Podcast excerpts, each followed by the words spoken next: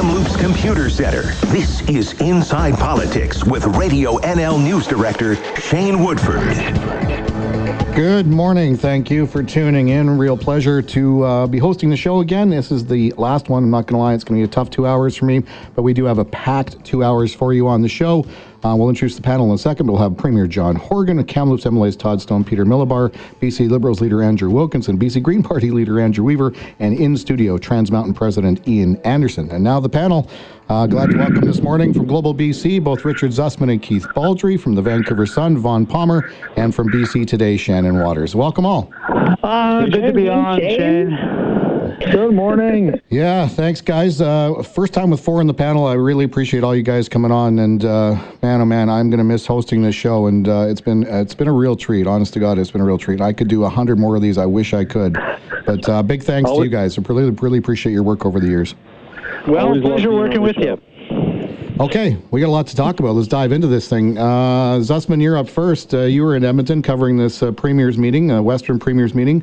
A lonely one for our Premier, Mr. Horgan, going in as the lone NDP Premier, the lone guy who's uh, anti uh, Trans Mountain Pipeline uh, in the shark pool full of conservative pro pipeline premiers. Uh, was a lot of that kind of hype? I mean, I'm looking at the post uh, press conference, post meeting press conference, and it seemed like these guys were kind of congenial and seemed to be getting along fairly well. What was your sense? Yeah, I think a lot of this has been hyped up throughout this entire battle between Alberta and BC, but it's real. I'm still here in Edmonton where gas is less than a dollar, uh, and they remind British Columbians of that often. Uh, I think there's still here, especially from Albertans, frustration over the fact the pipeline hasn't been built. They're not really sure who to direct that frustration towards. Is it Ottawa? Is it BC? But there is a growing sense of sort of anger as people stay out of work longer and they feel like their economy is going down. In terms of the political aspects of it, yeah, there was a happy face from all of them, but there was a lot of rhetoric there as well. Premier Jason Kenney is not backing down from his threats against British Columbia. He says he's working on a whole new suite of things. If he believes BC steps out of line here and does something that's against the Constitution to block the pipeline, he says Alberta has a whole host of other things it's w- willing to dispatch. One of those he alluded to is tourism, you know, suggesting to Albertans don't go to British Columbia standing in the way of the pipeline. As for Premier, you mentioned being the one NDP Premier there. Uh, he took lots of opportunities to remind everyone of that, mentioning his blue suit so he could fit in. I joked with him there probably wasn't an orange suit that would fit him. Uh, but, uh, you know, it's one of those things where he's sort of used to it at this point, uh, that he's going to be the odd man out uh, in these meetings, and he keeps standing up for BC, as he says. Yeah. Uh, Keith, uh, in that post press conference, Jason Kenney notably referring to the Supreme Court of Canada reference case by the NDP government here in BC, saying it's futile. Uh, John Horgan and the others said, "Liz, listen, we're going to go before a whole new set of judges. They got a whole new mindset. Uh, you know, we really hope to win. We're optimistic, that kind of thing. Uh, which of those two premiers is closer to the mark? Well, the BC Court of Appeal doesn't have the greatest track record uh, in in this case as being upheld by Supreme Court of Canada. Most notably, the teachers' dispute, if you recall, uh, the Court of Appeal sided with the government against the BCTF. Supreme Court of Canada took 20 minutes to say, "You guys are totally out to lunch here," and they sided with uh, with the union. So, but having said that, I think most legal observers think it's still a long shot for the BC government to win this thing. It would turn constitutional law on its head. Supreme Courts don't like to do that, so I don't think that's going to succeed. Having said that, I think uh, Horgan's got a pretty good shot at uh, winning his own his other case, which is uh, seeking an injunction against the turn off the taps uh, law. Now that it's been proclaimed into law, he'll be his government will be in a Calgary courtroom on Friday. I think I like his chances there much more than I do in front of the nine in uh, in Ottawa uh, at the Supreme Court level. But uh, and back to you know your original point, there's a lot of hype, a lot of rhetoric flowing around this. The realities of government of governing set in very quickly for both Horgan and Kenney. Horgan very quickly realizing he could he had nothing to no legal way to stop the pipeline despite the rhetoric before the campaign. And Kenney's going to discover now that he's premier that it is one thing to be on the campaign trail, it's another thing to be in the premier's office actually enacting legislation and policy and having to work with other governments. And that's why I think you're seeing more rhetoric than you are action. Yeah, and speaking of that, Vaughn, uh, to Keith's point, uh, not one, not two, but now three court challenges against that turn off the taps legislation. I'm reminded what Rachel Notley said uh, when Jason Kenney passed it into law, saying he really messed up Uh, the idea of it in her mind was you hold it in reserve, pass it into law, and enact it in one fell swoop, and then get it going before uh, the likely court challenge. But uh, three court bids. What do you make of it? Yeah, yeah. So they, they lost the first one because they were premature, the, the BC uh, court action. They lost that one because it was premature. The law hadn't been proclaimed. Now it's been proclaimed, and they're in court in Calgary today, uh, Alberta Superior Court, arguing, uh, okay, now it's proclaimed, so now you can give an injunction. But I have to say, Shane, they're thinking they might lose that one as well because just in case they've filed a third court action here in Vancouver, uh, in federal court in case they lose again in Alberta. So, uh, man, oh man, this government isn't hesitant about creating work for lawyers. uh, I don't know. I wonder if their legal advice isn't that uh, maybe they're going to get thrown out as premature in Alberta again. The Alberta government is arguing that the case is still premature because, yes, the law is the law, but hasn't been used for anything yet. And BC is assuming a whole bunch of things about how the law might be used, but nobody's used it for anything yet. So um, anyway, but I I do think that's essentially Horgan's position, right? Is that he lets his lawsuits speak for his government's position on this. He did make a point in Alberta uh, of saying, um, look, we're still approving all the permits that come along for construction. Ottawa, we accept, has the jurisdiction to build the pipeline. Uh, so, you know, he is trying to even remind Albertans that it's not as much obstruction out here as the Alberta government lets on. Yeah, and Shannon, to, to Vaughn's point on the permits, that's a that's a frequent line. I remember back in the campaign, John Horgan uh, threatened to use the permits thing as a tool in the tool a toolbox. Quickly learned that was a no go, and since has been uh, mm-hmm. uh, repeating ad no no we we are issuing permits, we're doing it, we're timely, we're on, we're not holding anything back. And uh, every time I hear that, and I'm reminded of George Heyman's comments where he said, "Well, we're issuing every permit we're legally obligated to." And part of me thought, you know, that as soon as he said that, I kind of in my mind's eye pictured a room full of staff going over permits with a microscope to try and find any way to kind of say, "Nope, that's not legal." Well, I mean, I guess that's possible if BC is looking, you know, to explore the possibilities for not having this project go forward. But, you know, as Vaughn said, Horgan has been very explicit about, you know, we are not. Um, we are not flouting the rule of law when it comes to this project. We are complying where we are required to, but we are also taking to the courts to voice our concerns, our opposition to these various aspects of the project or to the way Alberta plans to handle handle its um, oil exports.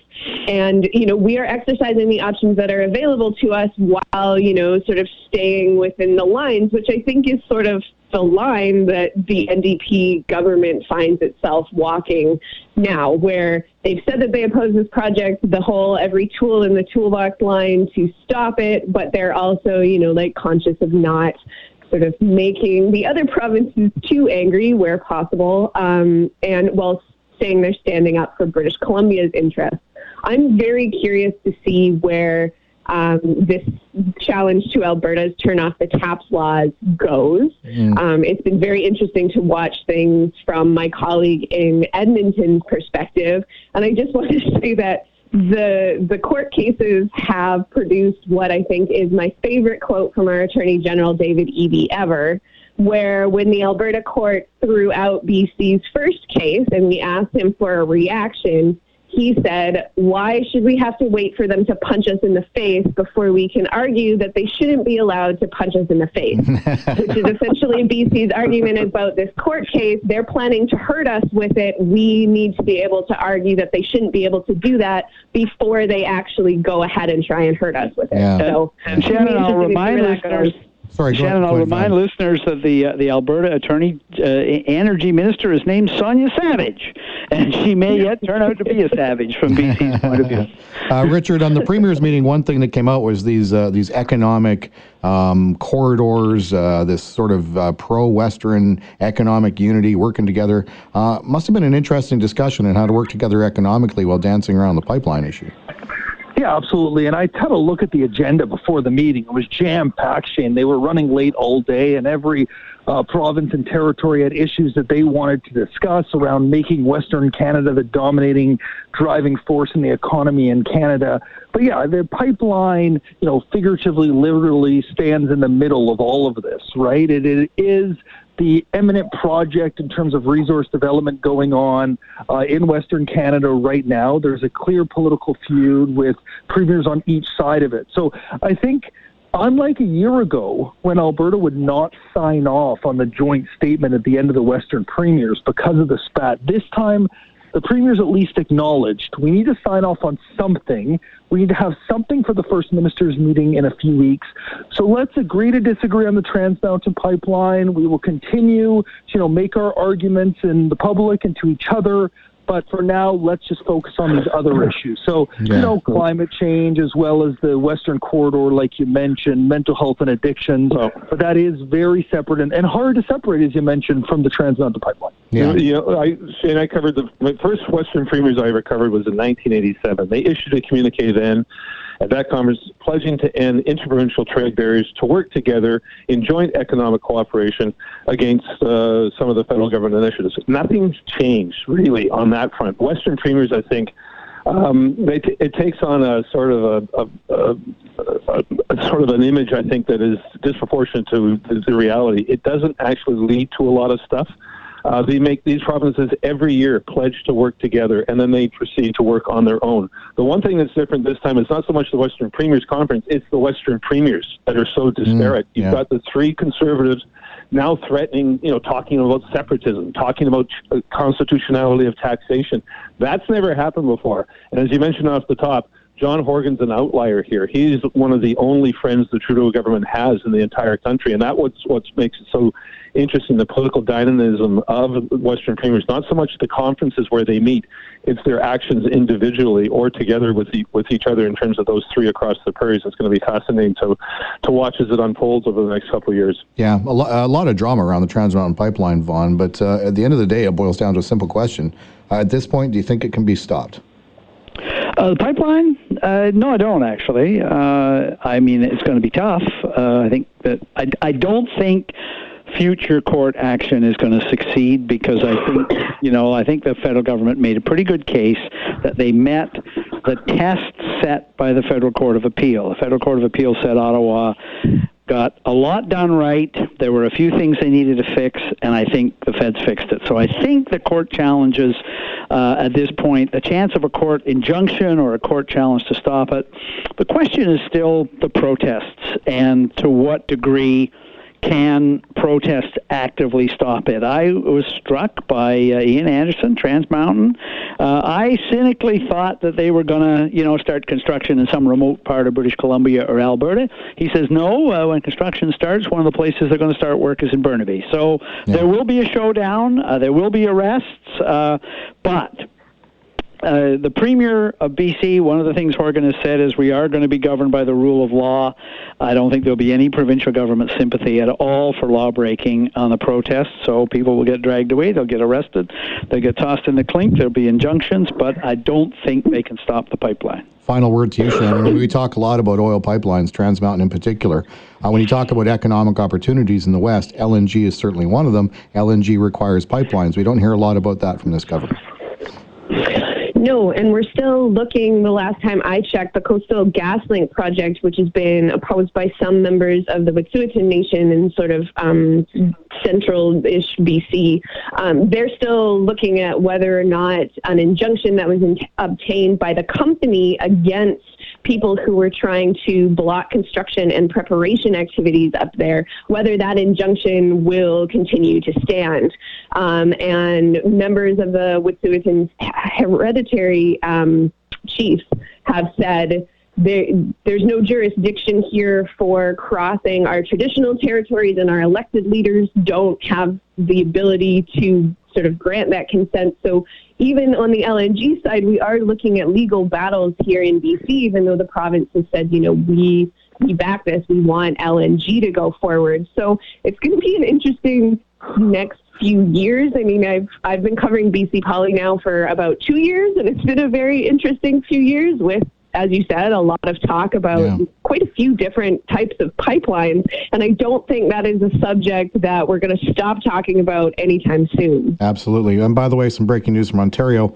Ontario's top court has ruled the federal carbon tax is constitutional. Ontario now joins Saskatchewan in losing on that front, probably going to the Supreme Court as well. Let's take a quick break. We'll come mm-hmm. back and talk forestry woes with the panel right after this. Radio NL, radionl.com. Local news now. To you for Kamloops Computer Center. This is Inside Politics with Shane Woodford on Radio NL. Good morning. We're talking to Keith Baldry, Richard Zussman, Vaughn Palmer, and Shannon Waters. Uh, more bad news for forestry. Man, it has been a just a brutal few weeks. Keith, uh, I talked to Bob Simpson, uh, former independent MLA, Qu- now mayor of Quesnel, and he was telling me, well, he's done some work transitioning his community to prepare for what's happening in the sawmill front. Uh, he just told me two weeks ago his real big concern is if it overflows to the pulp mill front, and then he could be in real big trouble. Yeah, we've had some activity on that, and then yesterday Canfor curtails Yeah. two pulp mills in Prince George. Uh, are your alarm level on this? Oh yeah, no, this is a this is a crisis, uh, and there's really not a lot of there's no easy answer here. There's no quick fix here. Uh, this has been years in the making. Um, I think a lot of people in the industry, certainly that I've been talking to, have been tracking this for some time. They knew this was coming. Uh, there's a lack of fiber supply, which is at the heart of this. And without any wood to process, or with, with less and less wood to process, there's less and less economic activity, and, and these mills become unprofitable. So there is going to be uh, somewhere in the neighborhood of 10 sawmill closures. We don't, I haven't seen an estimate of how many pulp mills are going to be affected by this, but as you mentioned, Canfor yesterday announced the, the curtailment temporarily of two operations, two mills, two pulp mills in Prince George. That's just the start of what's to come. And again, despite what the liberal, the liberal opposition really hasn't offered much in the way of uh, solutions here, uh, so in terms of going after the NDP, uh, a lot of this was on the, the, uh, BC Liberals' watch. And for them now to say, well, you know, the Horgan government should uh, should reduce stumpage, uh, this type of thing, all that does is play into the U.S. softwood lumber interest to say, aha, there's a subsidy for you Yeah. and just strengthens the Americans' hand. So the, the softwood dispute sort of paralyzes, I think, the NDP government in terms of, of creative solutions here. Maybe there's a transitional fund for workers uh, rather than any money that goes directly to the companies. I don't think you can make an argument that Canfor, one, one of the biggest companies in BC, which made a half billion dollars in profit last year, even though it's probably going to lose in the neighborhood of 200 million this year. That does not qualify for a taxpayer bailout. Bailout, and I don't think you're going to see that from the Horgan government. I think they're just going to have to sit by and watch this so-called rationalization of mill closures take place, and maybe come up with a with a temporary uh, sort of a employee um, laid off employee or transfer allowance. Um, perhaps that comes into play. We saw that in the 90s under the NDP government, but short of that, I don't see much for the government to do here. Yeah, Shannon. I mean, to Keith's point, we talked last week about Carole James sort of close the door on any new pot of funding. But then again, you have these mill closures, these curtailments, all this bad news, and communities literally reeling. Uh, does the province, you know, how much patience can they have before they're forced to do something just out of sheer optics?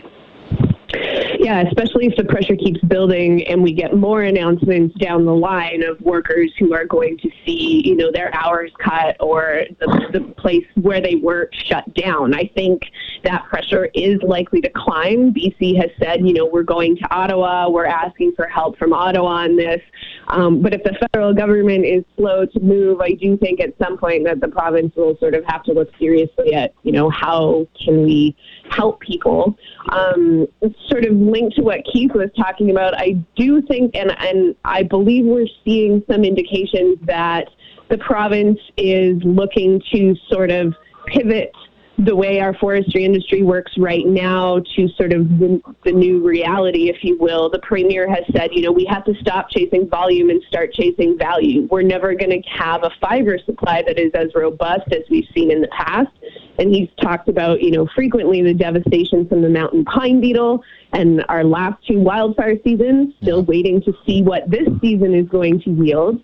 Um, we're, it's a bad situation, it's a dire situation, and it's not likely to improve anytime soon, unfortunately. Vaughn, uh, a lot of this, almost all of it, in fact, has taken place in, in rural British Columbia uh, and in largely in ridings held by BC Liberals. This isn't an economic sideswipe to a Metro Vancouver or, or a Southern Vancouver Island, at least not an immediate upfront one. Does that play into all this or no? Yeah, I think it is a factor. Look, I, I did a piece in the Sun today, and I just I was struck reading over the list of closures, and some of them are permanent, some of them are t- most of them are temporary, but some of them are quite long. Two months shutdown is, is a lot of paychecks. Uh, so I, I just sort of put the names in the column today and added them all up. So there's 30 BC communities that have been hit by permanent as I say, mostly temporary closures, uh, 30 or so mills to one degree or another. And uh, I had just filed that piece to the Sun last evening when we got the Canfor announcement, two more pulp mills. So they're mostly sawmills, but the pulp mill in Taylor is down for five weeks, and the two pulp mills in Prince George are down for the whole summer. So that's a lot of jobs, a lot of paychecks, and it adds up, but there's no getting away from the politics of it. Most of those mills are in communities represented in the legislature by the BC Liberals. There are a few exceptions, uh, but not very many. And I do think it, it results in a political impact. You know, when the New Democrats were in opposition, they used to represent a lot of forest communities, and they were very good at bringing this issue forward and berating the government for not doing enough. Uh, NDP MLAs going back to their ridings this summer are mostly going to Metro Vancouver ridings, ridings on Vancouver Island that have not seen the mill go down because they don't have very many mills left. And I don't think there's going to be as much lobbying on the cabinet to do something. The urgency that is there when you have a member in the local community dealing with the mill shut down, maybe permanently, and a couple of hundred jobs gone, isn't there when you've got a largely Vancouver Island and urban Vancouver centered government. And I think one of the reasons the cabinet is in no rush to do anything here is because they aren't getting the kind of pressure they would if they represented those communities. Last word to you, Richard. I mean, in all of this, uh, they're overhauling the forest industry. Uh, I know the premier once said, Shannon mentioned more value added fiber product. With all this stuff and all this bad news, how much pressure does it put on both the timeline uh, to get all this done and, of course, to table something that works? Yeah, and I think timeline will also be amplified if there are fires this summer, as Shannon alluded to. So if we see massive fires again and more destruction of our forests, then that will increase the pressure. You know, to the point that Vaughn was making around sitting around the cabinet table, you feel that here in Edmonton on the pipeline issue. When you have to look these people face to face and see the challenges they'll have to afford rent and afford groceries, it makes a profound difference on you. I would expect Premier Horgan will spend some time next month visiting those communities to send a message that I'm with you and we're trying to make things work. Keith makes a great point as well around some potential checks for people who have been put out of work.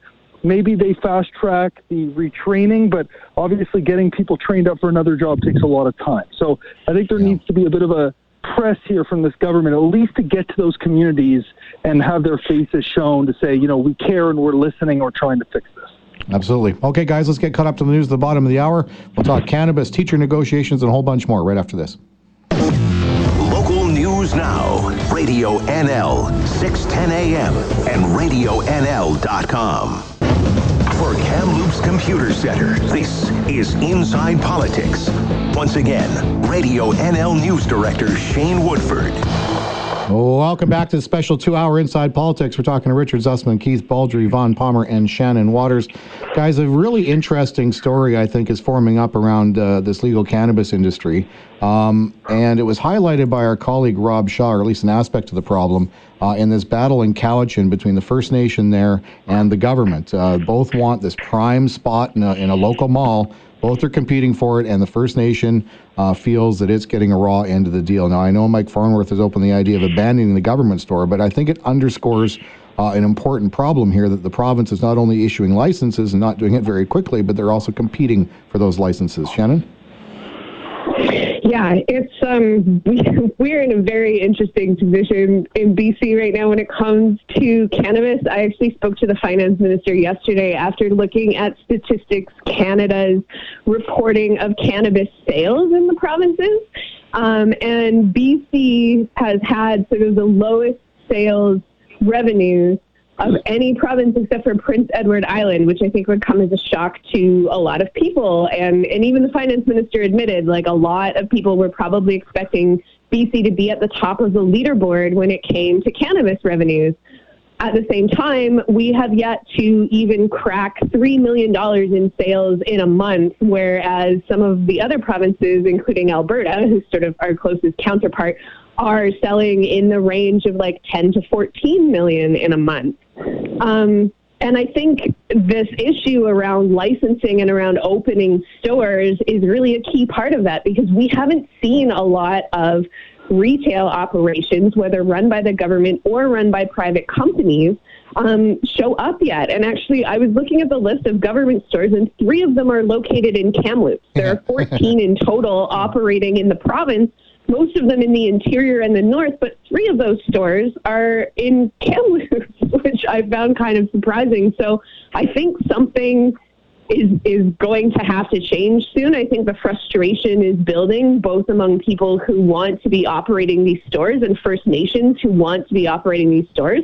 And by British Columbians who are kind of told, you know, cannabis will be legalized and you will be able to buy it in a physical building near you. And now they don't, they're not seeing that as a reality. Yeah, we're starting to call uh, we're starting to call this town Camsterdam, by the way.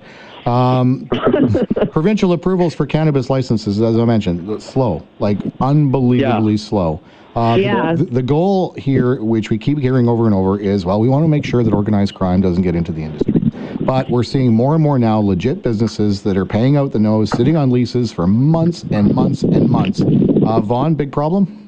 Oh, it's a huge. Uh, the the one that you mentioned though was Shaw is kind of interesting because the First Nation uh, Rob talked to them and uh, they got attention and they got immediate attention from the provincial government, which went, oh no no, you know we're not holding back on them because we want our own store in there. Uh, they can go ahead. So I mean, I assume it's uh, Kamloops has so many stores because the city of uh, Kamloops jumped on the applications and got them through because yeah. you need local approval.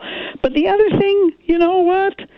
I'm guessing an awful lot of British Columbians are buying from their old dealers. Yep. Uh, and from the illicit market that's been here for years. I mean, we've been hearing about BC Bud being the number one agricultural crop in the province for years, even though it wasn't legal. I have to assume that the real problem the government has here is uh, why the hell would you go to a government store when when your local dealer has been serving you quite well for a long, long time, and the prices are great, and you don't have to pay the tax. Yeah, yeah, even cheaper. B- Betty and Souk is still doing good. Betty yeah. but here's here's another aspect, and I talked about these the legitimate business owners who are, are paying for leases and all this stuff, and still waiting for approvals. For example, in Kamloops, we have 17 cannabis stores approved. How many are open? Two. Uh, and some of those stores have been waiting literally upwards of six, seven, eight months. And I talked to uh, a one prominent member of the community here who didn't want to go on record. And his concern was if he goes on record and complains and he is mad because he's approaching a financially untenable situation, that he, if he becomes a squeaky wheel, somebody in the province is going to sideline his application, which highlights a concern here, Richard. Yeah, it's always a concern when you complain about these things. We saw it in the boom of the craft beer industry as well in Vancouver. I did a number of stories back then when they were having all sorts of problems getting approvals, both from the municipality and the provincial government, and were always worried about speaking out about it because they were concerned it would mean more delays, mean their applications would be rejected. It is a legitimate concern. There are also a lot of layers here, right? Municipal consultation, public consultation, and then I think the big factor is one Vaughn alluded to. People in BC can get their product many other places now, not just from their dealers, but also from dispensaries, which are in Metro Vancouver, still in Victoria, still operating.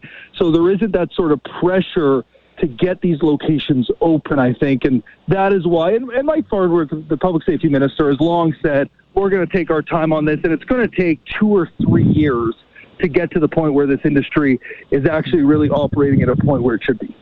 All right. Uh, Keith, uh, at the end of all this, we have municipalities who want a revenue sharing deal. We have underwhelming revenues. We have a province that's moving unbelievably slow. We have businesses people on, on the brink. I mean, we have more pot stores in Calgary than we have in the entirety of BC. So is the province at the end of the day, in a way, punching itself in the face here? Well, I don't think the province uh, really expected to make a lot of money off of this to begin with. This remember, cannabis legalization was thrust upon the provinces, was dumped on them by Ottawa. This is not something the NDP even talked about, uh, nor did the BC Liberals in that election campaign. It just is not was never on the radar in terms of provincial responsibility. So Richard's right. Mike Farnworth's been clear from the get go. This is going to take a long time to roll out, and if people don't like it, so be it. Uh, I think the the NDP is is gambling here that there are far bigger issues out there for the, uh, that people expect the government to solve or take action on, uh, other than cannabis legalization getting cannabis stores open. I don't think uh, you know it's a minority uh, a number of people who are really adamantly interested in this uh, particular issue. I think other issues are, are much more higher up on the priority scale for the NDP government than dealing with cannabis legalization. And again, I go back to Farnworth's point from from day one. This is going to take a long time to roll out. They're in no hurry to take aggressive steps here. They've got far more pressing issues on their plate than this particular one, which is I don't think you're going to see a radical change in, in stores opening uh, in the short term. All right, we only got a couple of minutes left, and I'll do a quick around the horn, just toss an, uh, an issue at each of you. Starting with you, Vaughn, uh, the BCUC inquiry into high gas prices. Uh, we're starting to see the first few steps or first few goalposts coming up. Uh, how's it shaping, and how do you how do you are you getting a vague sense of what this thing might kind of result in yet, or no? Well, it's a rush job. Uh, the government's given them very little time. We're getting not real public hearings next month, but what are called workshops, where essentially uh, some industry reps will be in and they'll ask them some questions. There's a couple of critics that'll be asked questions too. Uh, but look, they're on a very short leash from the government. They can't even look at taxes and regulation. Uh, the industry is cooperating, but we've had a bunch of these inquiries in BC in the past, and they tend to come out and say, well, look, there are a lot of factors, and it's complicated, and the market is a factor, and all that. I wouldn't expect too much out of them. Uh, you know, at the end of uh, August, August the 30th, uh, the annual spike in gas prices will have passed, and we'll move on to other topics. Keith, on the education front, uh, they're going into mediation talks scheduled now through until August after hitting an impasse in class size and composition. Uh, does the introduction of a mediator help things out in your mind here or no? It certainly doesn't hurt. I mean, uh, they the, the TF always needs help from an outside body to achieve some sort of deal at the table. Vince Ready was there before, working his miracles.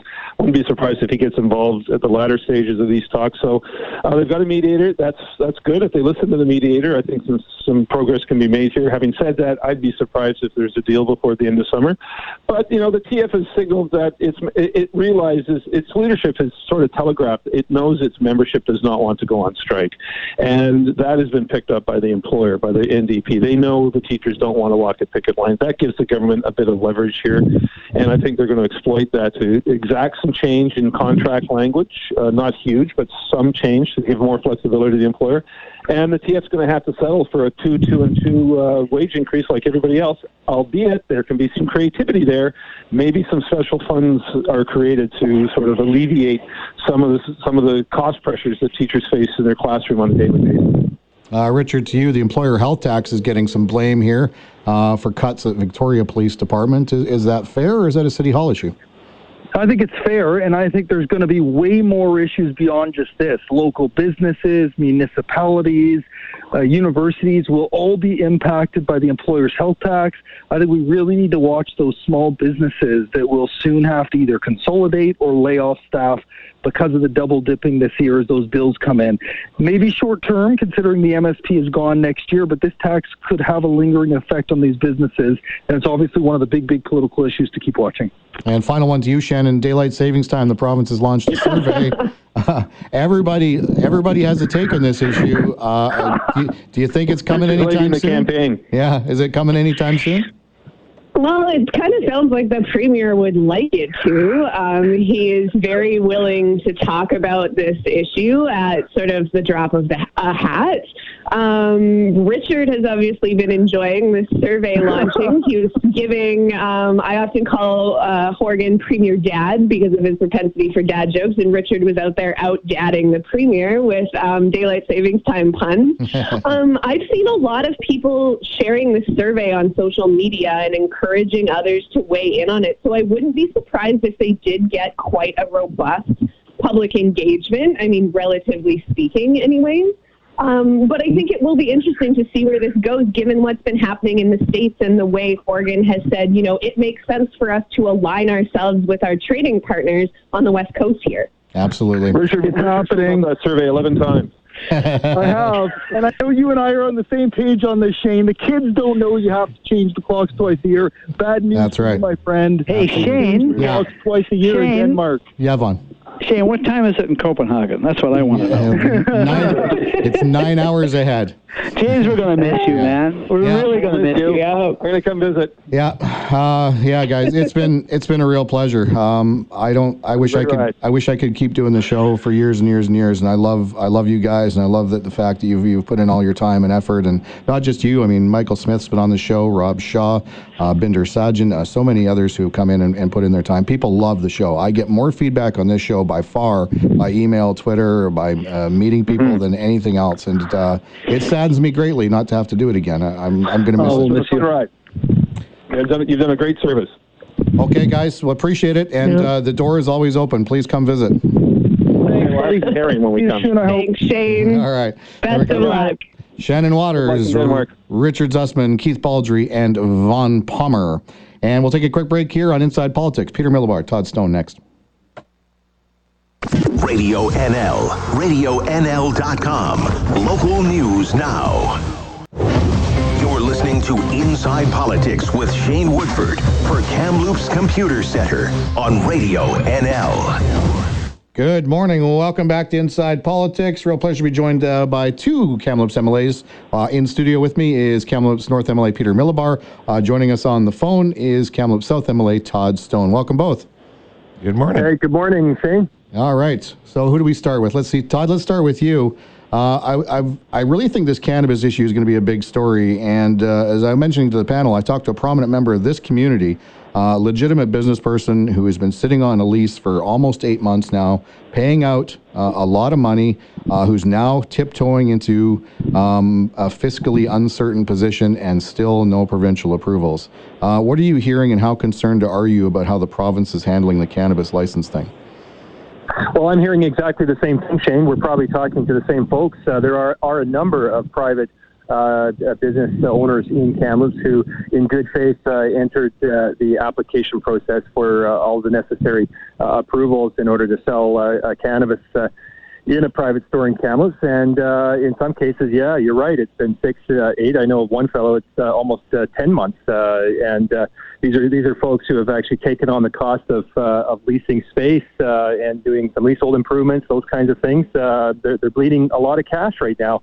Uh, because the government's taking so long on their approvals, and it doesn't need to be this way. Uh, other provinces have have fast tracked their approvals and, and have managed to open lots of stores in a short period of time. And and here in British Columbia, you know, the government didn't didn't waste any time opening up its its government store in Kamloops and others around the province. Uh, so one has to, uh, you know, cynically wonder if uh, the, the the real motivation here on the part of uh, John Horgan is is to uh, really drag his heels on the private side of the equation to give uh, public.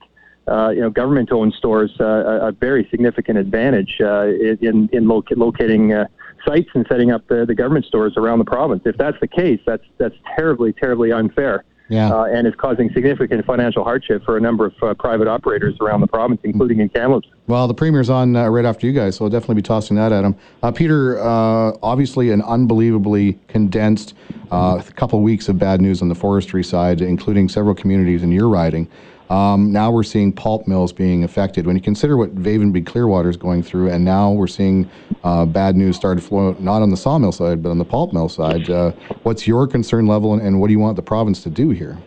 Well, it's a huge concern level, and, and frankly, what we need the province to do at a minimum is actually have a forest minister that uh, people can see and actually talk to.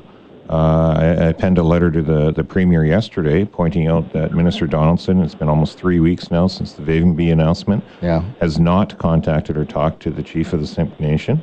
Uh, she's been very clear. She wants to have a discussion with the minister before she starts having discussions with Interfor about the tenure transfer and sale. Um, that impacts everyone in that valley. Uh, yeah, you know, it took him almost two and a half days to reach out to the mayor of Clearwater, but at least he did. Uh, why he won't uh, talk to an elected chief um, is stalling everything. The clock is ticking on this tenure transfer and sale, and um, and the Simpcw want to be at the table, and they and they have uh, a duty to consult. Everyone acknowledges that. It's in the minister's mandate letter. And uh, the fact that the minister is so MIA on this file uh, across the province um, is is really troubling. I think back to other crises we've had in, in forestry or other industries. Um, I can't remember a time where a minister has been so invisible uh, in the midst of something like this. Yeah. Todd, uh, I mean, we got Domtar here in Kamloops. I mean, I, we obviously haven't heard any bad news there. Hopefully, we won't. But uh, as we see the ripple effect in the forestry side, uh, what, are, what is your concern level? Well, uh, just yesterday, uh, two pulp mills in Prince George announced uh, that they are um, uh, they're they're cutting back on shifts and and, uh, and going on uh, temporary uh, curtailment, and that's a thousand jobs in Prince George. If you add up all the jobs in Williams Lake, uh, you're talking about 3,500 uh, workers who are uh, have either lost their jobs uh, permanently or are on ex- uh, extended curtailments. Uh, and uh, you know the, this is having a ripple effect right right across the entire province. Uh, Pete uh, and I met with uh, the folks at uh, Interfor the other day.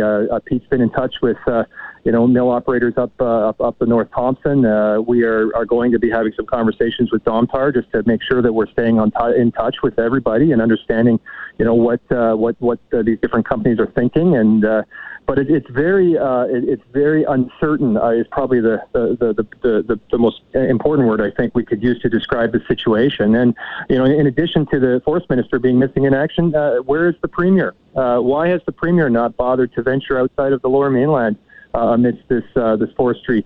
Uh, crisis. Uh, it's time for the premier to show some leadership and show up in Vavenby and uh, Clearwater uh, Williams Lake and, and other communities that have been directly impacted by uh, what is uh, rapidly evolving into a, a, course, uh, a crisis in our forestry sector. Uh, Trans Mountain, first to you, Pete. Uh, obviously, we got the second federal approval. Trans Mountain looks like it's gung ho on construction. Uh, okay, yay. Uh, but obviously, we're going to still have protests. We still have lots of court action. Uh, in your mind, is there any concern at all that there's an avenue here to stop the pipeline or no? No, I don't think so. I, I think, um, especially when you when you look at Justice uh, Iacobucci's uh, sign off on, on the latest consultations, obviously a, a, very well respected uh, jurist in our country, uh, saying, yeah, it looks like everything's been followed the way the, the Supreme Court wanted it to be followed.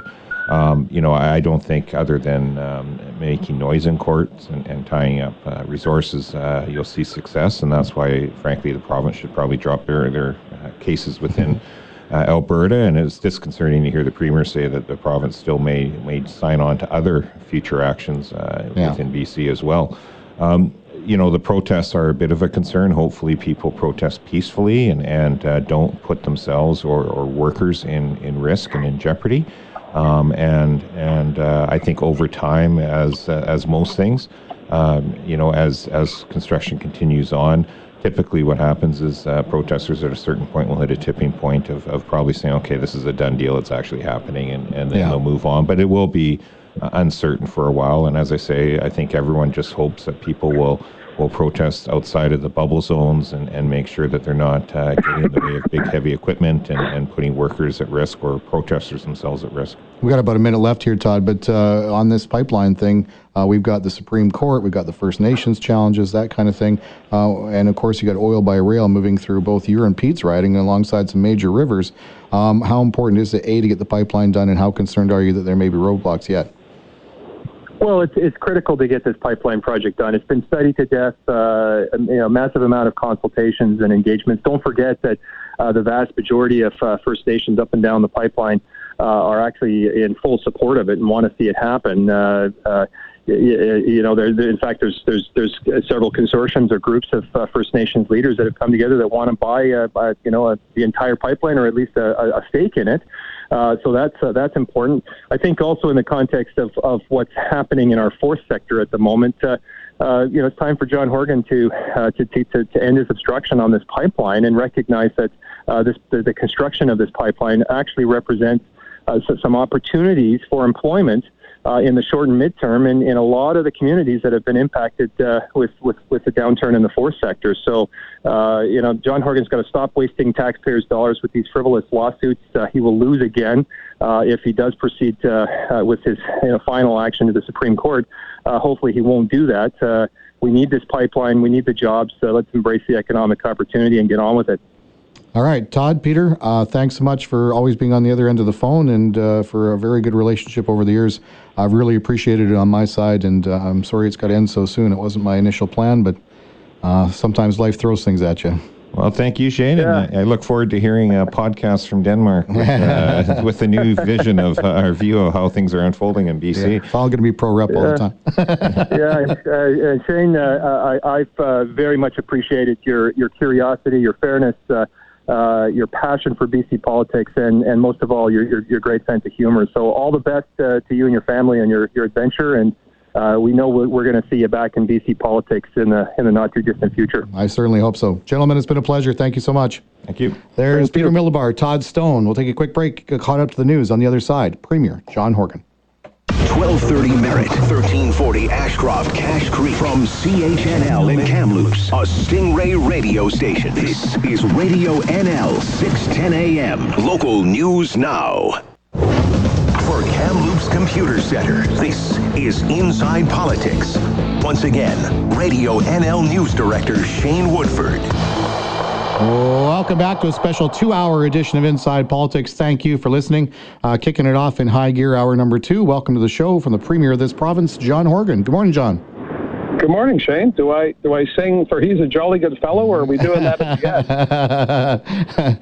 I uh, my dad once told me that I, I sing a great tenor if I'd only sing ten or twelve miles away from him. So good good to hear your voice. Thanks yeah. for having me on the show. Well, thanks for coming on. I'm I'm sad it's going to be uh, the last one at least for a while. So uh, thank you for coming on. Um, John, let's start off with the uh, with the meeting last night. There was a lot of uh, there was a lot of media hype about uh, you going in as this uh, lone NDP premier in this sharks pool of conservatives. Uh, you guys seem pretty congenial coming out the other end. So honestly, from you, I mean, how how was those meetings? Were did you all get along well, or what was the deal? Oh, sure. We, I mean, there's so much that binds us together as Canadians, regardless of our political views uh, that when you get together and you've got the opportunity, the privilege to, to lead a province as I do, or Jason Kenney or Scott Moe from Manitoba, Brian Pallister from uh, Manitoba, when you have that opportunity, you, you, you, put the pettiness aside or the or the things that divide you, and you focus on the things that are, that are important. Now, having said that, I, I think your listeners, I, I, I know they uh, understand there's a challenge with respect to my views on the potential consequences of the Trans Mountain Pipeline and, and Alberta's absolute desire to see that go forward. Uh, so that was the obvious hook for the media, and I have no quarrel with that. But uh, Premier Kenney and I met on Wednesday evening. I was uh, late getting in. I had an announcement uh, in Vancouver on Wednesday and then a cabinet meeting, so I, I couldn't get the early flight. I had to come in a bit late, but the Premier graciously uh, found time, and the two of us sat down face to face and had a had a bite to eat and talked about the the agenda for the following day, and talked candidly about uh, what he would like to see uh, with respect to Kinder Morgan or pardon me Trans Mountain. And I laid out uh, my concerns about ocean protection, which has been my primary issue from the get go. And uh, he uh, understood that my views were going to be taken to Ottawa. Uh, the federal government's responsible for the ocean protection plan. I think they need to beef it up, and I'll be making that case in the days and weeks ahead after the premier's meeting, you sat down and addressed reporters. Uh, in there, you both said, hey, the federal government has the jurisdiction to build the pipeline, but also you made a case for a shared jurisdiction, hence the court challenge. How do you square that circle?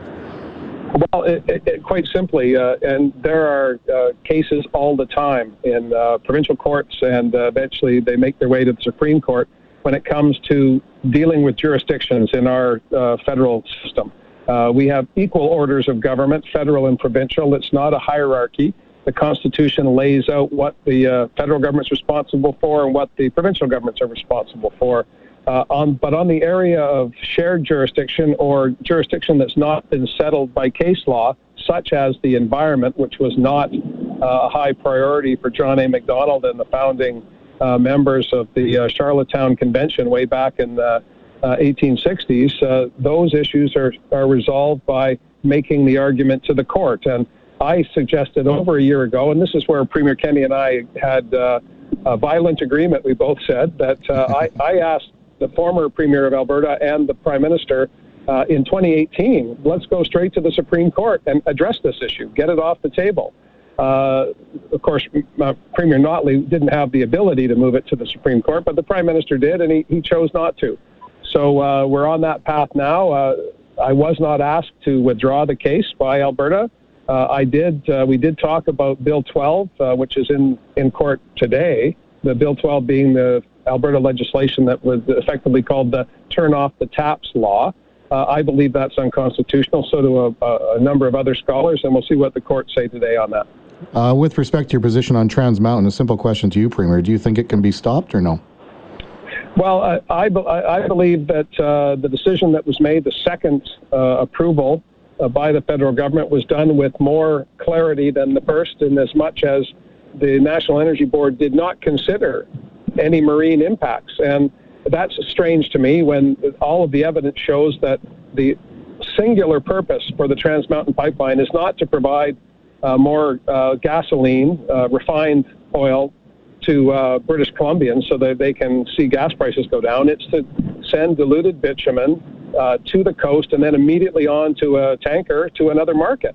And so uh, I would think that the federal government responsible for uh, our oceans and our marine environment, or pardon me, our marine economy, uh, would uh, would have done that review uh, right off the bat. They didn't, and and the courts told them to go back and take a look at the potential consequences on the oceans, uh, and also to ensure that their consultation and accommodation with Indigenous peoples was adequate based on case law. So they went back and they made a second decision. And I acknowledge, I have acknowledged from the beginning that the federal government has the rights uh, on uh, projects that tr- cross provincial boundaries uh, to uh, rule on those. But I also believe that once the, the pipeline is constructed, that British Columbia should have some say in uh, uh, regulating that product, whatever it may be, to protect BC interests. And that, that's the case we're making to the Supreme Court. You have a history that is uh, steeped in, in, the forest industry. Uh, you're now the premier of this province. Uh, I have not seen, to my memory, a spate of bad news like we have seen in the last two to four weeks. Uh, just last yeah. night, uh, two more pulp mills, this time in Prince George, curtailed by Canfor. Uh, I know I talked to Carole James and she said, listen, there's no new pots of money coming, reference maybe looking to Ottawa, uh, reference back to the budget dollars tabled in February. Uh, but as the bad news mounts, John, do you guys need to do something here or no? Well, one of the things we talked about at the Western Premiers Conference uh, was uh, the federal response to the softwood lumber dispute with the United States. That goes back, as you know, several years. Uh, but we, we put in the final communique uh, language that basically said that the federal government needs to uh, reinvigorate uh, the transition programs that they announced at the beginning of the softwood litigation piece, because we're now in, in tribunals and the, the political arguments are no longer valid. There, there's there's uh, legal and, and administrative arguments that are being made, and, and we always win. I mean, every time the Americans bring these things forward, we win. But uh, the programs that were announced in 2017, uh, in light of the curtailments uh, that have been announced by the interior industry, uh, clearly are inadequate, and, and the Western premiers agreed with me on that, and, and that's part of the communique. Uh, we are going to be working uh, as hard as we can with communities. We set up tables back in April to do a timber supply review area by area, working with senior officials, uh, like CEOs where possible of forest companies, uh, senior officials in government, uh, labor, and indigenous communities, as well as community leaders, mayors, and councils, to take a look at how we go forward. Everyone in the industry knows, Shane, and you've been covering this for a long, long time. Uh, we have seen uh, a significant fall down in annual allowable cut because of the pine beetle, because of successive fire seasons. I've seen some 2 million hectares of forest taken out of the fiber basket. So these challenges that are being coming to roost now are not uh, the making of uh, any particular policy, any particular government. They have uh, developed over many decades, and now it, it, falls to those of us here today to deal with it. And, and so we're uh, trying to drive the industry to a, a higher value, lower volume approach to forestry, which will create and keep more jobs and we also had legislation in the spring to make sure that the public interest was front and center as, as these curtailments uh, are announced. We didn't want uh, private companies to take public lands and trade them back and forth in the interest of their shareholders. Uh, as we look at the forest industry going forward, we need to do that with a view to investment for sure, but also where are the jobs going to be? Uh, what is the public interest? As at the end of the day, the vast majority of forest activity is on public land. The forests belong to the people of BC, and, and, and we're going to work hard uh, with every stakeholder to see what we can do in the weeks ahead. But the curtailments are oftentimes uh, market driven. Uh, I think the CEOs will acknowledge that. No one's pointing fingers at this point, and I think that's good news for success in the long term. Are you going to be visiting impacted communities, Premier? And if so, are you bringing any news or help along with you? Well, I uh, I visit communities all the time, Shane, as you know, and uh, we talk about these issues uh, uh when appropriate. Uh, I'm going to be working this summer, uh, spreading out across the province. We've had, as you know, the mountain caribou issues in the Peace Country. We've been working hard on that. these are all, I guess you call it cumulative impacts. You've got the fires, you've got the pine beetle, you've got species at risk legislation at the federal level, and you've got a an industry that has been driven by volume, cutting as fast as they can. In the case of uh, mountain pine beetle wood, you wanted to cut as fast as you can so that the, mar- uh, the, the fiber was still merchantable and you could still get a, find a market for it. But now that the pine beetle wood is gone, we have to take stock of, of how we proceed uh, with respect to wood waste and that, how that impacts the, the pulp sector. On the coast, we put in place a coastal revitalization strategy to reduce the number of logs that can be exported so that those logs will stay in British Columbia to keep jobs here. Uh, but it's multifaceted. Minister Donaldson's working as hard as he can on this, as is uh, Minister uh, James at Finance. We're going to do the best we can to support people. That's what they expect, and that's our obligation. Victoria Police are making cutbacks. The employer health tax is, is getting the blame, and uh, certainly municipalities and, and, lists of other people are saying, hey, listen, this is a pretty serious economic sideswipe. Uh, do you have concerns with uh, this impact of the tax? And if so, uh, what, if anything, are you willing to do about it?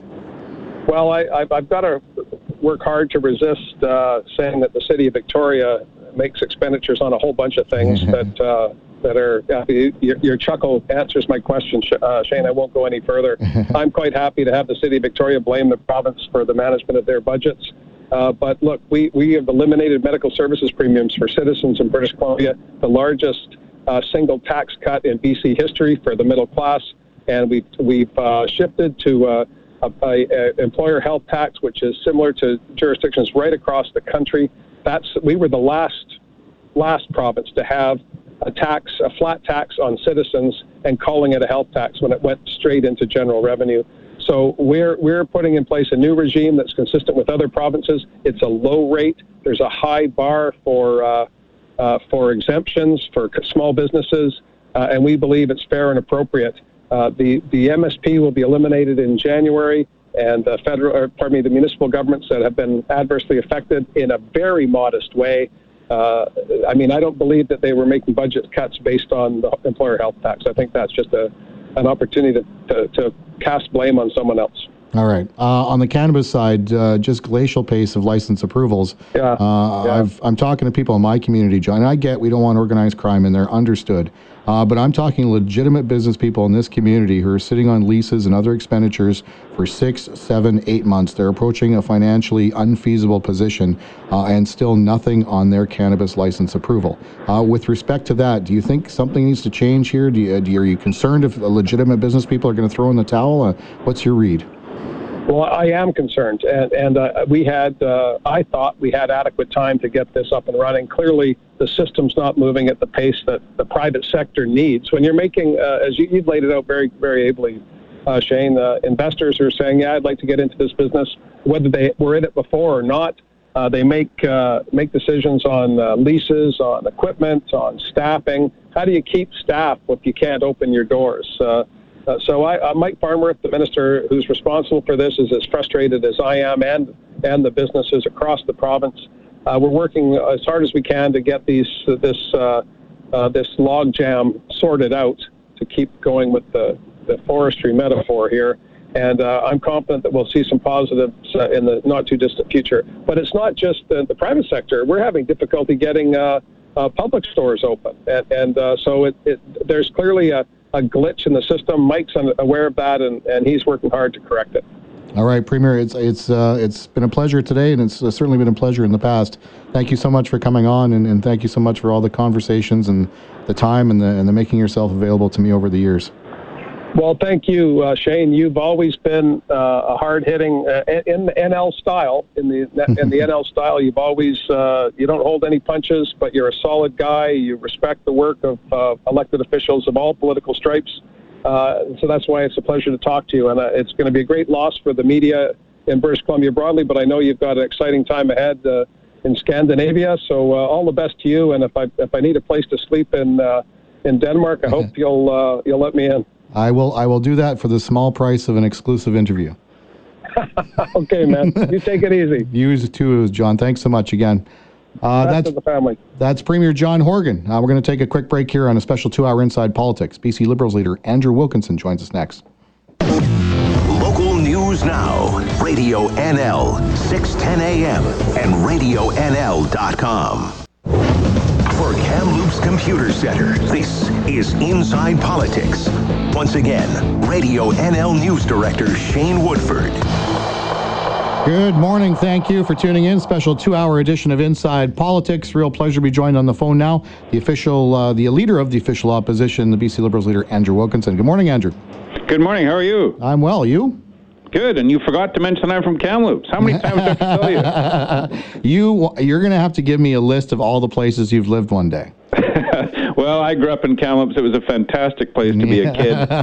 so Let's talk about that instead of politics. Yeah, drink. Uh, Andrew, thanks for coming on. Really appreciate this. I don't know if you listened in on what the Premier had to say. Uh, I know you've expressed some concerns around the employer health tax and certainly uh, being highlighted again uh, by what's going on in Victoria with cuts to the police department. The Premier, if you didn't hear, uh, said, listen, uh, much ado about nothing. These are choices made by the City Hall there, not so much about what the province, although he's fine if City Hall wants to blame him for their problems. your take on that?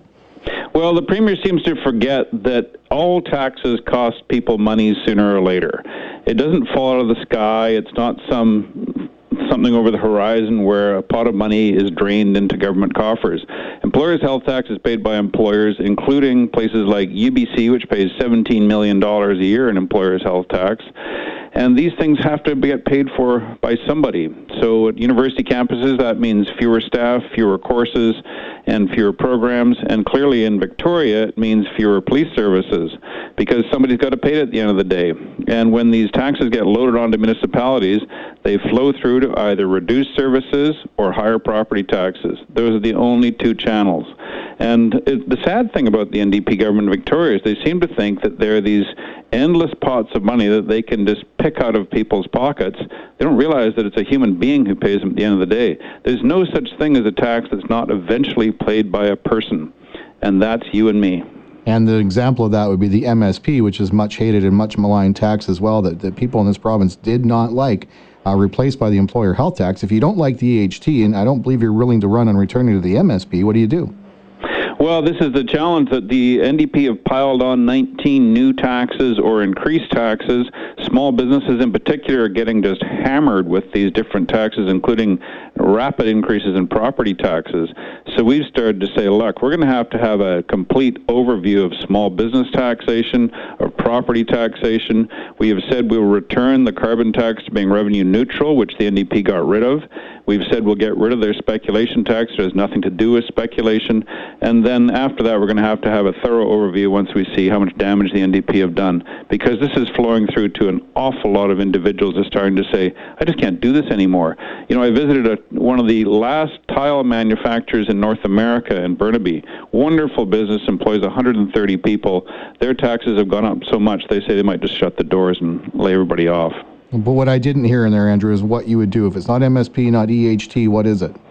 Well, this is a phenomenon that flows through to businesses primarily and to employers like municipalities, universities. We're going to have to have an overview of that. I cannot say today we will abolish the employer's health tax because the NDP have raised the cost of government so much, it's irresponsible to say we're just going to abolish all of their 19 taxes. We're going to have to have an overview of what they've done and how much cost they run up before we can come up with a revised taxation plan. But we guarantee one thing you will pay less in tax. That also goes to things like ICBC, where the NDP have said, no, no, no, they know how to run the world. It's in their control. They'll take care of it. You don't need to know about it. It's a unique model in the world. Nobody else uses the ICBC model. And it's time for the voters and the people of British Columbia to have a choice. You deserve a choice in auto insurance there's going to be a big ICBC change in September. They're going to turn the whole thing upside down, insure the driver, not the car, as you're aware. Um, I don't know if you've used it or not, but the ICBC does have a tool online where you can run through your situation, get a sense of what under this new system what it would cost you. I did it. Uh, it says for basic for me, I pay 750 for basic now.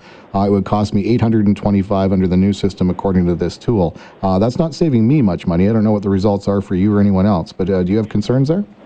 Well, absolutely. That's a 10% increase. Inflation's running about 1.5%. How much longer can we stand taxes going up at a rapid rate way above inflation? So let's get a handle on this. Let's reduce the taxes I've talked about, including the making carbon tax revenue neutral so you don't get gouged in carbon tax. You'll actually have reductions in other taxes.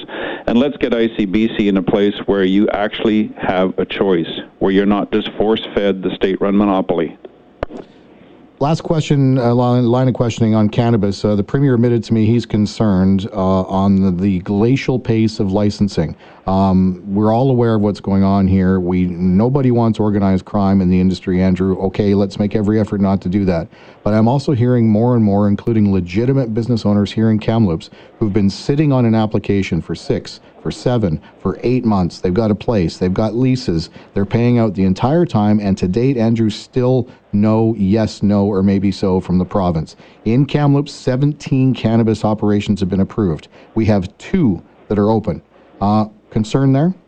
Well, you're way ahead of the rest of the province. Remember, Kamloops is one of the first uh, legal uh, sales outlets to open in the province. There are about a handful of others around the province to serve 5 million people. This is a legal product whether you like it or not. There's a well established black market for distribution. The whole idea was to make the black market go away. And if we have the black market operating in parallel to this extremely limited and rationed uh, legitimate market, guess what? The black market's going to continue. They don't have to pay leases. They don't have to pay taxes. They don't have to make look out for their employees. So the NDP are basically creating through delay a wide open market for these black market channels to keep going. It's just sad. Why can't they get on with it? There's a municipal element in this, but there are many municipalities where they've already established that it's okay to operate in a particular location. They're waiting for provincial licensing. We're also starting to see a bit of uh, uh, frustration on the part of Aboriginal Indigenous operators who want to operate in their own way on their own properties, and the province is just jerking them around. And so at some point, they're going to probably be inclined to say, well, then forget it. We're going to do what we want to, and you can prosecute us if you feel like it. Yeah, it's an untenable situation. Andrew, uh, I've always appreciated the time over the years. Thanks for making time today on this last show, uh, and it's it's really honestly been a pleasure. Well, I got to say, Shane, and let's take an extra 30 seconds to talk about you. You've done an extraordinary job of focusing crisply on the highlights of politics. The interviews are always fair. I'm not scared of you, but I'm certainly respectful. You going on Woodford, Andrew? Oh, I better get ready. I better uh, prepare my issues because Shane doesn't take nonsense. You do your job very well. We respect you. We've enjoyed the time with you, and I wish you all the very best in your future. Yeah, thank you, sir. And hopefully, this is a pause, not a goodbye. Well, we'll hope to see you again because you're good stuff. All right, Andrew. Always appreciate it. Thank you again, sir. Bye bye. That's the leader of the BC Liberals, the leader of the official opposition, Andrew Wilkinson. We'll take a quick break in studio next. The president of Trans Mountain, Ian Anderson. Radio NL, RadioNL.com. Local news now. For Kamloops Computer Center, this is Inside Politics. Once again, Radio NL News Director Shane Woodford. Good morning. Thank you for listening. Special two hour edition of Inside Politics. Uh, the last one for me. Real pleasure to be joined in studio this morning by the president and the CEO of Trans Mountain, Ian Anderson. Ian, welcome. How are you? I'm great. How are you? Yeah, I'm good. How you last feeling these day? days? Yeah, last day. Last day for you, not me. Yeah. Cancel the breaking news. I'm just getting started. Yeah. How you feeling about things? Good. Hey, good. Good. It's it's been a obviously a lot's gone on the last couple of weeks, yeah. but there were you know important steps that we had to get through. Yeah. Uh, and and nothing's for sure until you until it's for sure. And yeah. decision of the federal government, I think, was. Uh, was a very important step. And then the National Energy Board gave us our certificate last week, and they gave us a bit of a process forward uh, that will kind of direct our activities for the next few weeks. But no, it was a very, very good week. Uh, last time I heard from you, which was in the press conference responding to the federal government decision, uh, it was uh, if everything lines up, shovels in the ground in September with the hopeful of a 2022 completion. Uh, but again, there was some clarity you were still looking for there. Uh, with you know, been about a week, two weeks now. Uh, has that timeline solidified itself? I think it, it is working in that direction. I think the NEB's process that they laid out for us last week on Friday uh, serves well into that schedule. But again, we're going to have to wait for the certainty of that process to conclude sometime in July or August. And and I, I think it's I think it's the right schedule. Yeah. That's the one we're working towards anyway. Okay. It would have shovels in the ground um, in uh, early to mid September and 2022 in service. Uh, the Coldwater Indian Band, which I know has been something you've been working on for a long time now, they have an issue around an aquifer uh, that they're very concerned about. Uh, I know you mentioned that uh, you were looking at possibly rerouting there. Has that been finalized? Is that what you're going to do, or is that kind of solution still sort of up in the air somewhere? Yeah, it hasn't been finalized. Um, we've started doing the work with the band to understand the aquifer uh, dimensions, depth, recharge, etc. Yeah. Uh, it's in proximity to our approved right-of-way corridor through through um, through the territory. So we started that work, which is important work to do. That'll help inform both the band and us on on kind of the aquifer uh, situation. But um, they have, uh, you know, um, advocated for some time Yeah. that we look at an alternative. And I've committed to the chief and council that we'll look at that alternative. So we're going to look at alternatives with them. I want to find a solution that's good for them and good for us. Uh, and I've committed to the chief that we'll do that, and we'll undertake that work as as soon as we possibly can to look at alternatives through that valley. If you can address the aquifer and whatever solution you come up with, do you think that that would, you know, the band will be satisfied with that? They have been I mean, more or less opposed, but their opposition has been based on this one concern. So if you can address that, does it solve that problem? I, I hope so. I mean, I think their their their their firmly stated position is, and I respect it entirely, the protection of their water and and how important the aquifer is and water is to the community, and that's my that's my charge as well. So. Yeah. Uh, I'm hopeful if we can find a route that serves both of our needs, that that will, you know, bring us closer together, and, and we can carry on the relationship from there. First Nations, I know you're aware there's three different groups looking to buy into the pipeline. As part of the federal government approval, there was a, a re engagement process with 1st Nations up and down the line. Uh, to your credit, you have spent a significant amount of time getting to know these communities uh, to a great degree. As you as we begin a re engagement process, uh, how do you see that rolling out? And do you think it, uh, there is a handful of First Nations who, uh, mostly in the lower mainland, are, are really opposed to this thing? Do you think the process will allow them to kind of I don't know, transition how they think about it or no? I think for some, yes, and I think for others, they've still got their their grievances with Canada that they still want, you know, full and complete airing of and, and resolution of. Yeah. Some of that will take some time that will extend beyond the work we're doing right here. But I think the work we're doing here has served an important uh, catalyst for some of those conversations that maybe hadn't been had before between some of the communities along the right of way and Canada. I think when Canada came to the table, as they did in the last several months, in a very meaningful way and a very committed way, it opened the door for conversations with the Crown between the communities that hadn't happened. So I'm hopeful that this is as as as provided opportunity for for those conversations to happen in a more meaningful way for all parties.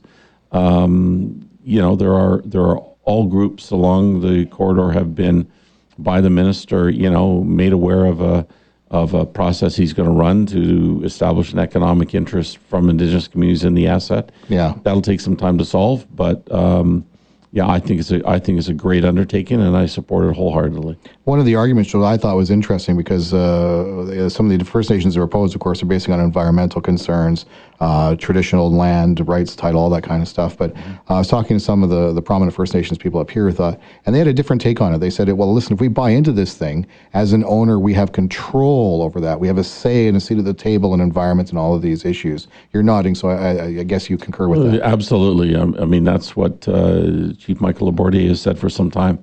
His interest is not only the economic interest in the asset, but the the participation and, and, and the assistance with the governance and the oversight of the asset and how it's run and, and how it's operated and how it affects communities. And I think that is a uh, wonderful objective, and it would come along with ownership. Uh, you know, there'd be representation on a board and that kind of thing. And I think that's that's that's uh, that that was a would be a very very very nice outcome. Do you think you're going to be the last guy to to kind of captain through an oil pipeline in this country? I don't know. I've been asked that question a couple of different times in a couple of different ways, and um, uh, I think the, the challenges of, of building pipelines uh, in in not just in Canada but North America, we're seeing challenges Enbridge is facing in Michigan, and and you know TC Energy is faced in in on on their Keystone XL pipeline. It's it's a tough road, uh, Aho, and and there's there's lots of challenges. I mean, if I look at line three of Enbridge and Keystone XL and ourselves, uh, if all three of those come on stream in the next few years, that probably is is good for the industry, you know, through the middle of the next decade anyway. Um, is there more required after that? I, you know, Energy East is a is, is a wonderful national um, concept. I think is, it would be a great pipeline to have built someday. Yeah. But you know, you've seen us try and go through two provinces. Well, that goes through five or six. uh, so it's uh, it's a challenge. Including I'm not sure we'll be the last. Quebec, which is Yeah. yeah. I'm not sure we'll be the last, but uh, I certainly think we'll be one of the most important, given the tidewater access we'll give. How difficult? I mean, you've been very restrained, and, I, and I'm not. This isn't a political question, but um, you have done years worth of work on this. How how challenging and frustrating has it been navigating all of this stuff over the year, and not just the regulatory, but going through changing processes, and then you know the firestorm opposition, uh, the environmental movement, and then never mind the politics and the court battles. Uh, has there been days when you just went home and it's God, I got to do something else with my life? I, I don't think I've, I've ever said I've got to do something else, but there certainly have been days that have been more or less, you know, encouraging or discouraging. In fact, I'm, I'm just right now ending a, a bit of a road trip where I've met with all my employees in Calgary, Edmonton, Burnaby, and, and here this morning in Kamloops. And that's one of the things we've talked about is, is, is how did we get to where we are and how did that kind of humble determination that we've that we've stuck with over the last five, six, seven years. I mean, you know, Kinder Morgan a year ago um, was was walking away. I mean, the, the risks were intolerable to that investor, and they were prepared to leave. And they gave Canada a chance to acquire it if they wanted to see it built, and and I think that was uh, the right solution. But it's been a roller coaster. Uh, we found ourselves in the nexus of lots of difficult conversations, and and I we we've tried to roll with it as best we can, stay on the high road, do our job right, and uh, hopefully it'll come to fruition. One of the issues uh, has been in the meantime and in between time is the capacity issue out of the oil sands in Alberta. We simply don't have the ability to. We've we've maxed out our transportation of bitumen and oil and refined gas and all that kind of stuff. Uh, so we're seeing almost every time StatsCan checks, we're seeing uh, oil by rail records falling. Um, should the pipeline get built and come online in 2022, uh, from your experience as far as increasing capacities, does it address the oil by rail pipeline issue, or is capacity to such a point in the oil sands you just got to use every avenue to get it to where it's going? I think, I mean, you're right. Oil by rail has increased significantly over the last three to five years as as the pipes have filled up and they're they're all full. There's no new capacity available for several years. I mean, it takes the original in service date for my pipeline was 2017 uh, when we 1st You're a little late. conceived it. We're a little late, uh, but uh, hopefully not absent. And and so, um, yeah, it's it's going to continue to be part of the fabric of the transportation network for a few years yet, and I don't see it going away because it's provided a flexibility niche for some of the producers to access markets, and there's always disruptions in the supply. You know. Um, logistics that that require oil to go to different markets at different times, and oil provides some flexibility that pipelines don't. Yeah. Uh, it's it's two three times the cost depending upon the market you're trying to access. So that's the first barrel to come off. You know, the, the first new barrel on, in a pipeline is going to come off of rail for sure. So you would see a drop, I think, in rail uh, fairly fairly dramatically and quickly as these new pipes come on. But I don't think it goes away forever because infrastructure has been built. You know, rail sidings have been built, cars have been acquired. It'll stay part of the fabric of the transportation, but not as much, hopefully, as as pipes come on. I believe there's four sections where the routing hasn't been firmed up. Coldwater potentially being one of them. Uh, there's that leaves three other sections. So, uh, of those three sections, what's the most concerning for you as far as uh, the complexities involved, and then tackling how to figure that out? Well, we're waiting on a route. Uh, it, when we were stood down last August, we were in the process of waiting for the what's called the the Coquihalla spread, the, the Yeah. 5B we call it. We're waiting for that decision. We still haven't had the, the route hearing on spread six, which is through the Fraser Valley into into Langley. Um, we've got to solve the Coldwater uh, route. um, and uh, we anticipate solving all the route, you know, determinations as we go. Uh, we're good for everything from Edmonton down through Kamloops, and we'll be hopefully getting to work on virtually all those those those spreads uh, this fall. We'll probably start in Alberta, start in Edmonton, uh, do some work here in Kamloops. You know, coming off the uh, off the hill down, uh, you know, north of the airport and to our terminal. That work will start this fall. It's about seven kilometers of work. Yeah. So you'll start seeing people on the ground and and um, uh, workers being hired, and and hopefully we can hire, you know, a half to a third of our workforce rate from the Kamloops area. Hopefully, some of those mill workers that you know have, have been laid off, you know, in Yeah. the area, I was going to ask you. um, have some skills that are you know interchangeable that we can we can bring on the crews. Uh, we got a great contractor in this area, Surerus Murphy, who wants to maximize you know local content and indigenous content. Uh, to that end, and I was going to ask you about the sawmill worker thing because it's been a devastating to Vavenby Clearwater, which uh, I talked to the mayor there and said, hey, listen, maybe the Trans Mountain buys us a year or two of, of in between time to get these guys transitioned to something else. The skill set seems to be sort of similar.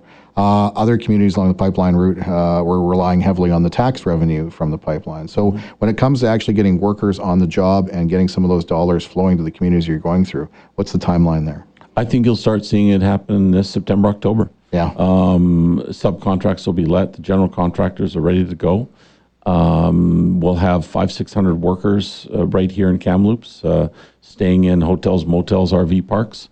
Uh, to a large extent, there's not a camp in, in Kamloops, so they're going to be, you know, spending their money in businesses in Kamloops, and, and like I said, they're going to be here for a year or two, uh, working on, on on the spread right here. And I'm I'm really hopeful some of the some of the regional hiring can come from some of those those mill workers that have, you know, unfortunately, uh, you know, been laid off. Yeah, uh, Ian, it's uh, it's been a pleasure. You and I have talked many times over the years, and uh, to your credit, uh, you've tackled an incredibly difficult and uh, fiery task. And uh, I've always appreciated the fact that uh, no matter when I made the request, or uh, in a press scrum, or in this situation now, you've you've never shied away from sitting there uh, and being asked the tough questions. And I really that. appreciated that. Appreciate that, Shane, and good luck with your with your future endeavors. you know. Thanks, man. Enjoy a bit of Europe. Yeah, Thanks. excited and terrified. That, Thank that's you. Ian Anderson, President, Thanks. CEO of the Trans Mountain uh, Pipeline, as you heard there, hoping to get work uh, get going by September. We'll take a quick break. On the other side, we're going green with Andrew Weaver. Local news now. Radio NL, 610 AM, and RadioNL.com. For Kamloops Computer Center, this is Inside Politics. Once again, Radio NL News Director Shane Woodford. Welcome back. Well, the last segment on the last show. Uh, well, real pleasure to, to finish it off with the leader of the BC Green Party, Andrew Weaver. Good morning, Andrew. How are you? Good morning. Very well. And I'm sorry, it's your last show. I know. I'm I'm actually getting a little emotional as we speak. It's uh, tough decision for me. Uh, you and I talked about that when I was in Victoria a bit, Yeah, but uh, you know, not an easy decision. But at the same time, it's uh, it's a pretty good opportunity and sort of an exciting jump out of the comfort bubble. So, Yeah, it'll be, uh, well, all the best with your future endeavors. uh, Ian Anderson was just on Andrew uh, talking about uh, getting shovels in the ground in Trans Mountain in September. Uh, hopefully, getting it completed in 2022. He's feeling really confident uh, that he's a go. Uh, can the pipeline be stopped? I'm, I'm not uh, as confident. Uh, you know, it's, I don't know. Uh, it's pretty clear that the opinions are varied on this particular issue. I know that uh, when we talk about what's in the pipeline, that's the focus of the government's uh, test case right now. Uh, the government believes, and we support them on this, that there is jurisdictional uh, over, uh, uh, there is jurisdictional. Uh, it's in BC's jurisdiction to regulate that which is in uh, that can affect the environment. Uh, the, the issue of concern, of course, is diluted bitumen, a product that you don't actually use. You've got to refine it uh, uh, at some place. Uh, we're not convinced that the mar- market's even there for uh, the so-called diluted bitumen that is going to be. I mean, we know that this year there's only been one tanker leave Westridge Terminal. You know, if there was such a demand for diluted bitumen, then there should have been uh, tankers going, but it's been in decline. The reason why, of course, is the Trans Mountain expansion was designed to, provide diluted bitumen for the California refiner, for refineries, and with the discovery of shale oil in the, particularly the Bakken fields, uh, that market didn't need it. That's why uh, Alberta, I'm sorry, Alaskan uh, heavy crude is also hurting right now. It's just there's no market, so I, I'm not sure why. I know why Kinder Morgan moved on, but I'm not sure why the federal government bought this thing. If there's no market, why are we seeing records falling every time Stats Canada checks on oil by rail? Why are we seeing tons of oil tankers floating? I'm sure there's more than bitumen being there, but I mean, there seems to be a demand, and bitumen won't be the only thing flowing through the pipeline, Andrew. Well, actually, the, the, the expansion is for diluted bitumen. It's for nothing other than diluted bitumen. And the, the, what, when it, when the NEB initial case was put forward, it was uh, assumed that there would be hundred dollars a ton, uh, hundred dollars a barrel uh, price of oil. That's clearly not there, and that there would this, be this this big market in California, which isn't there. So I'm, I'm really I'm not convinced that uh, that it, it, will get built. I'm not convinced there is a market for diluted bitumen. In particular, with the uh, realization that a lot of the marine shipping is moving moving away from high sulfur products like bunker fuels and towards marine gas. It's it's it really is a, a foolish economic investment to try to continue to prop up a, a particular sector that's not economical. Uh, let's move on, and uh, with the new economy, that's what our position is. Well, if we're going to go to renewables, they don't account for a whole lot of the energy production in this province as, as of right now. No. Uh, so uh, if you're not going to do a pipeline, you're going to move off the oil sands. You're going to do it quick, fast, in a hurry. Uh, how do you put the spurs to that and get it done overnight? Well, we know that uh, if you look at the BC economy right now, it is not an oil and gas economy. It never has. But 20 years ago, there was good revenues coming from the gas sector. We, are we're essentially getting nothing from royalties with gas. In fact, uh, there have been recent years when we've actually given away more money than we actually collected on in that sector. So, so where we uh, have the potential to, to lead the world is through innovation. That's when we recognize that uh, we can compete internationally uh, by one of two ways. One is basically giving our resources away and not making any money from it, or number two is by being smarter, cleaner, more efficient, and in, in extracting our resources by bringing the tech sector together with the resource sector. We do so in more efficient uh, uh, ways and cleaner ways so we can export not only the, the, the, the, product, but also the value added and the technology and knowledge associated with that. You know, that's why, uh, you know, we've been pushing for that. Government is listening, and we're quite pleased in that regard in going green, electric vehicles, which the province has put a big stress point on uh, uh with that 2040 deadline to sell nothing but EVs in, in the province or end the sale of, of internal combustion engines. And yet, uh, barely a week ago, Andrew, they put out a release that was. Yep. Um, uh, mistitled at the very least. It was very deceptive. Essentially, it, it, was a release touting what they're doing on the EV side, but if you read the fine print, they're actually cutting the EV subsidy. What's your reaction to that? Well, so I mean, the, this government's not uh, not known for its uh, subtle messaging on some issues like this. And it, it basically uh, it was an unforced error to communicate it that like that. Uh, our view is that what government has done is this: it said, okay, we put in a five thousand uh, uh um, incentive for electric vehicles, but long before the feds had even made any murmurs of it, then the feds came in and added five thousand dollars. The incentive in British Columbia then became ten thousand dollars. That was so successful that in May of this year, fifteen percent of all new cars, that's remarkable, fifteen percent of all new cars were zero emitting vehicles.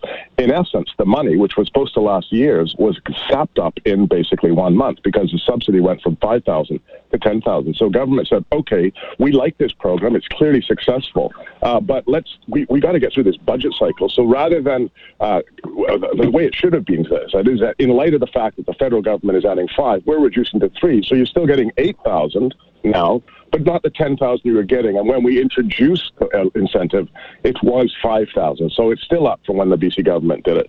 I think, uh, you know, they, they're, you know, unforced errors in terms of communicating because, frankly, it's a good news story that this has been successful. And $8,000 is still a very, very good sub, uh, incentive for purchasing electric vehicles. Andrew, uh, it's been a real pleasure. Uh, one of the one of the perks of this job is I get to know people like yourself and the premier and Andrew Wilkinson, uh, all the MLAs from all three parties. You get to know them as people. Uh, sure, you put tough questions to them, uh, but it's been a real pleasure getting to know you and everybody else. And uh, it's really um, it's really hard for me to sign off, but it's been a real pleasure. Thank you, sir.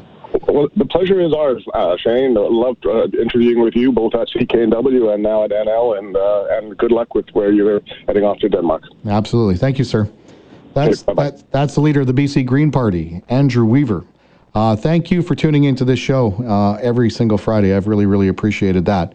Uh, thank you for. I get more feedback on this show than anything else, and I'm going to miss hosting it a lot. But life's a funny thing and life comes with opportunities and i've decided to my wife and i have decided to take one that's going to take us away from kamloops and this station and this show uh, and that uh, that breaks my heart but at the same time new opportunities out there. So again thank you so much for listening.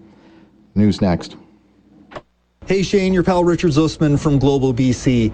We thought, what else could a radio guy want for a going away present than a piece of audio? So we went and chatted with some of your friends from across British Columbia about the impact that you've left here on the province, especially with your political coverage. You clearly will be missed, but I was surprised as to how quickly people started mocking you. And I'll still hold you to account for that Coke stain you got on that new suit of yours for that big meeting you had in Surrey. And the one great regret you must have leaving the province is you didn't fix that Coquihalla problem, and we're going to be stuck driving through that snow. Enjoy, and most importantly, thank you, and you will be missed. Uh, Premier John Horgan here. I understand that Woodford's moving on. That's a big loss for NL, a big loss for Kamloops. But boy, the Danes are going to have a pretty good soccer team. Oh, no, wait a minute. He can't play soccer. All the best in Denmark. Uh, Shane, you're a great guy. We're going to miss you here in BC. Hey Shane, Keith Baldrey from Global TV here. Boy, we're going to miss you. BC politics segments uh, never going to be the same. I guess we won't even have it anymore. But here's my idea. Uh, Zussman and I have been kicking around the idea. Maybe we do a Danish politics segment. Maybe uh, every week or so we'll dive deep into what's going on in uh, Copenhagen and all those those things. I think there was a TV series about Danish politics. We'll bone up on that and maybe join you on the radio there. But good luck in your new venture. And if you want to come back, give us a call. Hi, I'm Todd Stone, uh, MLA for Kamloops South Thompson. And I'm Peter Milobar, MLA Kamloops North Thompson. Hey, uh, Shane, we wish you all the best. It's been a lot of fun working with you. Uh, good luck in Finland. And Shane, uh, thanks for all you've done in the community, making sure people are well informed of the topics and the issue. Uh, you could be a royal pain in the you know what from time to time, but uh, you were always fair and you made sure that people uh, were really well informed. Hey Shane, this is Andrew Weaver, uh, leader of the BC Green Party. Uh, sorry to see that you're uh, heading off to Denmark from CHNL Kamloops. Look, uh, I was really excited that we were able to find one sympathetic person to the Greens in Kamloops. Going to have to look hard to now find another one now that you're heading off. So hopefully you can talk to some of your colleagues and maybe we can get uh, another another reporter there who's going to go in depth to our policy. Who's going to ask us the probing question. Who's going to be open-minded. Um, we're going to miss you, uh, really, both at CKNW and, and, and now in Kamloops. Uh, you were a great uh, broadcast journalist here in BC, and you will be missed. Have fun and take care. So it's Vaughn Palmer from the Vancouver Sun and a sometime panelist on Shane's show. And of course, you wish him all the best and know things are going to be great for him. But this is a huge loss to the news media in the province. This is somebody who knows provincial issues uh, in depth, with experience and a lot of insight. And he's also uniquely positioned, being in Kamloops, to give the perspective from outside uh, urban Vancouver and Victoria. And that's very important because for most of us who still try to cover the province, we don't get out and about and get to travel as much. So Shane's insights were very important. It is a huge loss to the news media in the province that he's leaving us. Andrew Wilkinson here, the leader of the BC Liberal opposition. And I got to say, it's been a pleasure working with Shane Woodford over the years. A smart, capable guy, very crisp, very focused, and he knows the BC interior like no one else. Shane's always been telling me he's the real guy from Kamloops, even though I grew up there. And I guess this time I'll have to say, Shane, you're right. You are the voice of the interior, and man, are we going to miss you. All the very best. Hi, Shane. It's David Eby, Attorney General for British Columbia. Your journalism was valued in Vancouver. I know it was valued in Kamloops, and I'm sure it'll be valued in Denmark too. Uh, we're going to miss you. Good luck over there, and uh, and keep doing your important work, even though you're overseas. Mike de Jong here, Shane. Uh, can't believe we're losing you to the mighty NL and uh, the tens, no hundreds of thousands of listeners that are going to uh, to miss you. Good luck overseas uh, in Legoland. Have a blast. We're going to miss you, bud. Yeah, Mike Farnworth, MLA uh, Port Coquitlam, more importantly, Solicitor General uh, for the province of British Columbia, uh, in charge of police. And uh, I'm really disappointed that uh, Shane is going to be leaving because I don't know how you're going to be able to replace somebody who has his finger on the pulse of Kamloops like he does. Because I just find it unbelievable that you go into Kamloops, you don't even tell people, and he knows you are there. He has his sources everywhere and you'll get a, a, phone call going, "Oh, I hear you're in town," and I'm like, "How did you know that?" well, I have my ways. Um, and then he wants you to drop in and, and talk on the radio. So um, I know this is a great opportunity for him, and I know he's going to uh, enjoy Denmark, but we're going to miss him. Shane, I'll always remember the long night that you spent covering the Langley campaign in 2013. And I made you wait and wait and wait until the Premier had made a comment before I would give you a comment and you could go. So thanks for your patience. You have really deserved to have another exciting chapter of your life. I know that's coming up for you, and I wish you all the best. Hey, it's Rob Shaw at the Vancouver Sun. One thing I'm not going to miss about Shane Woodford is checking my Twitter feed at 10 o'clock at night and seeing some Radio NL scoop that the rest of us have to scramble to match. Old Shane Woodford talking to every government minister and the premier more often than us down at the legislature. So won't miss that, but I will miss you, Shane. You did great work covering BC politics. You left a, a real legacy here, and uh, we're all going to miss you, and you're going to miss your show, and you're an excellent reporter. Best of luck to you in Denmark. Well, Shane, people of Kamloops and in fact all of British Columbia are going to miss you. Your coverage of particularly political events here in our province has been tremendous. We wish you the very best in Denmark, and we know you're going to stay active on Twitter. So I look forward to uh, a few debates across the miles. Cheers. Carole James, Minister of Finance. Shane, I can't believe you're abandoning British Columbia. I can't believe you're leaving all of us behind. You finally had a kid, so you're populating and helping the province. You know, you had the opportunity to be able to raise your family here, and instead you're just saying goodbye, heading off to Europe, jetting away from all of us. Uh, seriously, we are really going to miss you. Uh, your, your strong questions, your uh, always on the cutting edge of stories. Uh, we knew when your voicemail was left that it was an issue that we had to pay attention to and get serious about being able to answer your responses. So uh, we'll miss you, and I hope you'll stay in touch with British Columbia. It's always home for you. Hey, Shane, you didn't always ask easy questions, but you always asked the right questions, and you always knew what your listeners needed to know about. What was it going to affect their daily lives? Not just the horse race and the polls and the insider talk and the gossip. What is going to happen to their jobs and their community and all the things that mattered for their families in the future. You did a great job. You served British Columbians so well. Good luck to you in your next adventure.